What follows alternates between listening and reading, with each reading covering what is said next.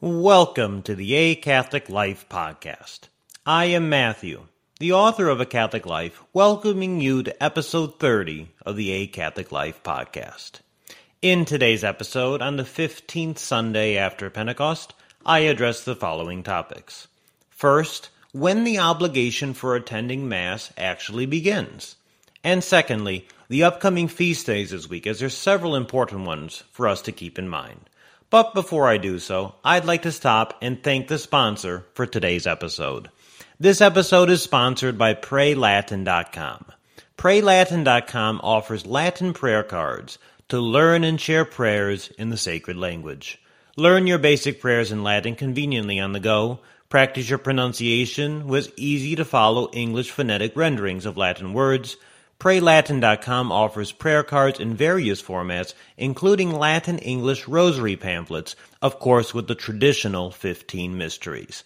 Shop for additional Latin resources like missal booklets, server response cards, and more. So please visit our sponsor, PrayLatin.com, today. Going on to the first topic of today's episode, I'd like to highlight an, a recent article that I wrote for the Fatima Center entitled, At What Age the Obligation to Attend Mass Begins. This is a question maybe we don't often think about, but especially those with small children, we have to ask ourselves, at what obligation do our children, baptized Catholics, need to assist at the holy sacrifice of the Mass? Is it a certain age? Is it after they receive a certain sacrament? Are there other factors that are quite important to consider here on what makes one canonically bound to assist at the holy sacrifice of the Mass on Sundays and on holy days of obligation? So this article goes over that topic with regards to mass attendance for children, but as well as mass attendance for catechumens, as well as mass attendance for Protestants. Are Protestants obligated, if they are validly baptized, to attend the holy sacrifice of the Mass? But to the first question, mass attendance for children, our answer for this comes from the Handbook of Moral Theology from Father Dominic Prümmer, who conveniently states the opinion of the Church when he says, quote, all baptized persons who have reached the age of seven and have the use of reason are obliged, under penalty of serious sin, to hear Mass on Sundays and holy days. Thus, imbeciles and children who have not yet attained the use of reason before the age of seven years are not strictly bound to assist at Mass, since ecclesiastical law does not bind them. Hence, a good rule of thumb is that children are not bound to assist at Mass until age seven, even if they have attained the use of reason at an earlier age. Even children who receive Holy Communion and an Eastern rite as an infant are not bound to attend Mass until age seven. Children should be integrated in the parish community as early as appropriate and as possible, but there's no obligation of assisting at Mass earlier than age seven. Following Pope St. Pius X's legislation, it became normative for children to be allowed to receive Holy Communion once they reach the age of reason. At this age, children are aware of their sin as offenses against God, and they can have true contrition. They can also understand that the Holy Eucharist is not merely bread, but once consecrated by the priest at Mass truly becomes the actual body, blood, soul, and divinity of Jesus Christ himself. Therefore, they can receive the sacraments of confession and Holy Communion. While children are capable of attaining this age of reason at a younger age, it is universally acknowledged that in normal circumstance, every child attains this competency by age seven. That is why it's also the age at which the Church's first precept binds them. As a practical matter, parents do well to teach their children that once they make their first Holy Communion, presumably at age seven or younger, that they're also bound by the precept to attend Mass on Sundays and holy days of obligation. Continuing, though, what can we say about catechumens? Now, Father Prümmer's explanation specifically concerns the reception of the sacrament of baptism. Now, the effects of baptism can likewise be conferred through baptism of desire and baptism of blood, as the Church has taught, really against the errors of the Feeneyites who deny these forms of baptism. But a catechumen who dies before reception of the sacrament of baptism can still receive the sanctifying grace of baptism through their desire and thus attain the beatific vision. We would do well to recall that our Lord himself taught that baptism is necessary for salvation, and that has been the constant teaching of the Church that a soul needs sanctifying grace to enter and exist in heaven. Nevertheless, catechumens, regardless of their desire for the sacrament of baptism, are not yet canonically bound to assist at Holy Mass on Sundays and days of precepts. However, it would be incongruous for an adult catechumen who asserts he wants to enter the Catholic Church to be unwilling to begin developing the habit of attending Sunday Mass. Such a disposition in the catechumen would be a red warning to the pastor that something is amiss. Therefore, catechumens should attend Sunday Mass. It is simply not a mortal sin if they don't, but they should do so under all normal circumstances, just like we would strive to do so with all normal means. Now, the question also comes up regarding Protestants. What about Protestants? Are Protestants obligated, if validly baptized, to attend Holy Mass? Turning to Father Dominic Prümmer again, we read, quote, Subjects to the law of fasting are all baptized persons until the beginning of their 60th year. Although strictly speaking, Protestants and all baptized non-Catholics are obliged by the law of fasting inasmuch as they are subject to the laws of the Church, the Church does not seem to urge this obligation. Consequently, these non Catholics are not to be accused, generally speaking, of grave sin caused by the violation of the ecclesiastical fast or abstinence. So, a natural extension of this, which he's writing about in regards to the precepts of fast and abstinence, would be to apply this to the precept of attending Holy Mass. Validly baptized non Catholics do not strictly sin for violating the church's precepts, yet since there is no salvation outside of the church, they are all called to convert or reconvert if they left the faith to the one true faith, outside of which there is no salvation. So if this interests you and you'd like to read more, please check out the article in the show notes entitled At What Age the Obligation to Attend Mass Begins, and you can check that out on the Fatima Center's website. If you'd like more information, uh, regarding this and other topics of interest in moral theology, I would highly encourage the Handbook of Moral Theology by Father Dominic Prümmer, which I reference in this work as well as in other works as well. On to the second topic of today's episode, I'd like to briefly go over some of the upcoming feast days this week. Now, it's important to note that tomorrow, September 11th, is the anniversary of the tragic death of so many of our fellow Americans especially those I'm speaking from America, of course, to those who perished on 9 11 in 2001. So I think it would be very appropriate for us to recall them to mind. I know that there will be some requiem masses said for their souls and the souls of all of those who die in war and acts of terrorism at various uh, traditional Latin Mass communities around the country.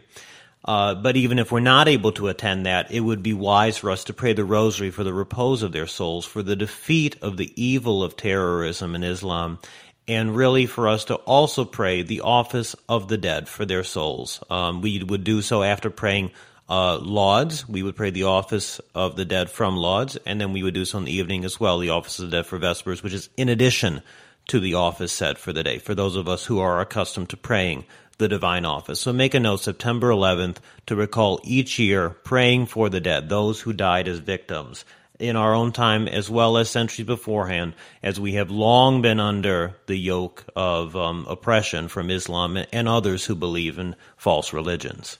Now, September 11th is the feast of Saints Protus and Hyacinth. Now, the story of most martyrs of the first three centuries is so often obscured by legend that it's really difficult for us to understand what is true and what is not, and some of that can be said regarding today's saints. Uh, uh, for Protus and Hyacinth celebrated tomorrow. Tradition tells us that these were brothers. Produce and Hyacinth were chambermaids to a holy virgin named Eugenia, who is listed as a martyr herself on December 25th in the Roman Martyrology, and they were baptized along with their patron by the bishop. They devoted themselves zealously to the study of sacred scripture and lived for a time with the hermits in Egypt, illustrious for humility and holiness of life. And at a later day, they accompanied Eugenia to Rome, where they were arrested by the emperor for their profession of the Christian faith and for their refusal, obviously, to sacrifice to false pagan deities.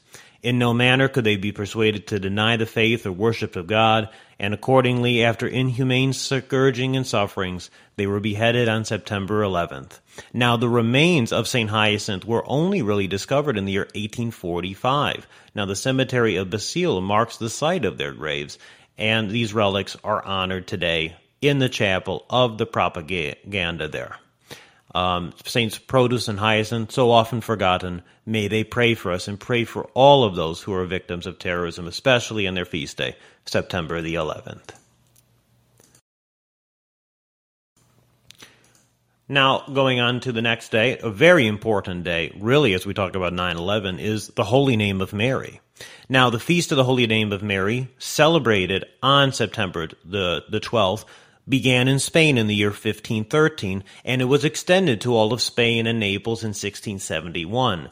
Following this, in 1683, John Sobieski, the King of Poland, brought an army to the outskirts of Vienna to, uh, in an effort to stop the advancement of the Muslim armies there loyal to Muhammad IV in Constantinople. Sobieski entrusted himself to the Blessed Virgin, and he and his soldiers defeated the armies after a significant battle and severely outnumbered. As a result, Pope Innocent XI extended this feast to the Universal Church as a solemn thanksgiving for the relief of Vienna when it was besieged by the Turks in 1683. Now, I'll have a link in the show notes for those who want to learn more information about this attack and really the truly remarkable way in which these soldiers were able to persevere. It would also be a great day for us to call to mind um, the office of the Most Holy Name of Mary and a sermon written by Saint Bernard of Clairvaux for this day. But what's interesting to note is actually Osama bin Laden mentioned that one of the de- reasons he chose September 11th for the attack was to coincide with the anniversary of this triumph of the Christians against the Islamic Turks uh, in Vienna from 1683. So this is a very important day for us to call to mind the triumph of Christianity, the triumph of Our Lady, the triumph of the cross that will one day be our prize. Let us really beseech and invoke the most holy name of Mary in a very special way on September 12th. We just celebrated her birthday on September 8th, and September 12th we honor her most holy name. And we should recall as well that just as in the holy sacrifice of the Mass, whenever we hear the name of Jesus, we are to make a head bow. We must do so as well. By the rubrics, the priest is required to do so at the most holy name of Mary. And the third such instance is when he names the saint in whose honor the Mass is celebrated that day. So, for instance, on September 11, the Mass said for Protus and Hyacinth, at their names he would make a slight head bow as well. But this goes to show you the importance of the most holy names of Jesus and Mary, that we should, whenever we hear them, even in Mass or outside of Mass, make a slight head bow in honor of these most holy names. Now, going on to the next day, September 14th, a very important day, is the Feast of the Exaltation of the Holy Cross. Now, the servants of the Holy Family said of today's feast the following Quote, Originally, the Feast of the Exaltation of the Holy Cross was celebrated solely to honor the anniversary of the discovery of the Holy Cross by St. Helena and the dedication of the basilicas consecrated at Jerusalem on September the 14th in the year 335, on the very site of the Holy Sepulchre and of Calvary. But today's feast is also the commemoration of another event, the return of the Holy Cross by the Persians in 629. It had been carried off 15 years earlier on the occasion of a Persian victory, and only after the heroic and brilliant campaign of the Emperor Heraclius was it restored. In this sign of the Holy Cross will we, all and each, overcome the devil and his forces to reach our heavenly goal, much like Constantine did when he followed the apparition which instructed him to engage in battle with the sign of the cross as his insignia. On the feast of the exaltation of the Holy Cross, therefore, we recall the cross not as an instrument of death as we did on Good Friday, but as a symbol of our Lord's triumph over sin, Satan, and death. We recall it through baptism that each one of us is baptized into the death of Christ, and by accepting our sufferings in this world, we too carry our crosses in imitation of the divine Redeemer, so we may ultimately be brought to the resurrection. Now, it should also be noted that there are several indulgences for the Feast of the Exaltation of the Holy Cross that we can gain if we are in the state of grace. One of which I'd like to mention is the Chaplet of the Five Wounds. It's taken from the uh, Raccolta, we, we can uh, pray that chaplet as well. And there's various prayers to the five holy wounds as well that would be very appropriate to be said to gain indulgences on the feast of the exaltation of the Holy Cross. I will have a link in the show notes to those prayers. Going forward, on September 15th, we celebrate the feast of Our Lady of Sorrows. The Church remembers the Virgin Mary under the title of Our Lady of Sorrows. This is in addition to the feast of Our Lady of Sorrows in Lent, which occurs on the Friday before Good Friday. Now, before the changes introduced by Pope St. Pius X, this feast was kept on the third Sunday of September, and St. Pius X instead fixed it on September 15th, as he did with several other feast days that were tied to Sundays by moving them, another one of which is the Feast of the Most Precious Blood, as I talked about in July. Now, this feast day, as a result, effectively replaced the octave day of Our Lady's Nativity, because he fixed it permanently on what would have been the octave day of Our Lady's Nativity. A simple octave, uh, but unfortunately an octave that so many others went out the window in the 1950s. Now, in the words of St. Therese of Lisieux, quote, she, that is our Blessed Mother, has given so many proofs that she cares for us like a mother. End quote. So take a few minutes to reflect on that. She's given us so many proofs that she cares for us like a mother. Now we can reflect on those proofs when we really understand the seven sorrows of, of the Blessed Virgin. One, the prophecy of Simeon. Two, the flight into Egypt. Three, the loss of the child Jesus for three days. Four, the meeting of our Lord Jesus with her on the way to Calvary. Five, the crucifixion and death of her Son, Jesus Christ. Six, the taking down of his most sacred body from the cross. And seven, our Lord's body laid in his mother's arm and then in the tomb. These sorrows are ones that should pierce our own heart. So what we can do is we can pray the Litany of the Seven Dolors on September 15th as a real means to honor our Blessed Mother's own sufferings. She is the mediatrix of all graces, the co-redemptrix, as she truly suffered incomparably as seeing her Son bruised, ripped apart, bloodied, crucified, and killed on Good Friday let us recall that she suffered immensely as well. So no matter what kind of pains we're going through, what kind of sufferings, what kind of illnesses, what kind of mental problems, everything that we can experience that is not good, we must offer it all to God through the intercession of Our Lady, since she bore in her own heart such immense sufferings, trusting all in the providence of God. And lastly, September 16th, this upcoming Saturday, is the feast of two great saints, Cornelius and Cyprian, who are both mentioned in the canon of the Mass. Pope uh, St. Cornelius was the successor to Pope uh, St. Fabian. He reigned from the year 251 to 253. During his reign, a controversy arose concerning the manner of reinstating those who had fallen from the faith under duress of persecution. Now, there was a group that accused the Pope of too great indulgence and separating themselves from the Church. Now, with the help of St. Lucina, Cornelius transferred the remains of the princes of the apostles to places of greater honor as well, as well as stating a way for which those who have fallen in persecution to be restored to Catholic unity. Now, on account of his successful preaching, the pagans banished him, uh, where he ultimately died, and St. Cyprian sent him a letter of condolence. Um, now, Cyprian was an illustrious pagan rhetorician in Carthage who embraced the faith in the year 246 and was thereafter consecrated a, a priest and became bishop of that city in 248. He was an energetic shepherd of souls and prolific writer. He defended the unity of the church against schismatic movements in Africa and Italy and greatly influenced the shaping of church discipline relative to reinstating Christians who had apostatized. He fled during the Decian persecution, but guided the church by means of letters, and during the Valerian persecution of 258, he was ultimately beheaded. He suffered martyrdom in the presence of his flock after giving the executioner 25 pieces of gold. St. Jerome says of him, quote, It is superfluous to speak of his greatness, for his works are more luminous than the sun. End quote. Cyprian ranks as an important church father, one whose writings are universally respected and often read in the divine office. His principal works are on the unity of the church, on apostates, a collection of letters, and the Lord's Prayer, as well as on the value of patience. Much more can be said about these and the other saints we celebrate this week, but I trust that if you do want to learn more, you will take a link uh, in the show notes and go from there to further your reading. Now, I ask all of you to please uh, pray for, for everyone who, um, as I said at the beginning of this episode, has been a victim of terrorism, especially as we recall 9 11. May their souls and the souls of all the faithful departed, through the mercy of God, rest in peace. Amen. Thank you so much for listening. May God grant you a most blessed week. Thank you again. Ad Maiorem, Dei Gloriam.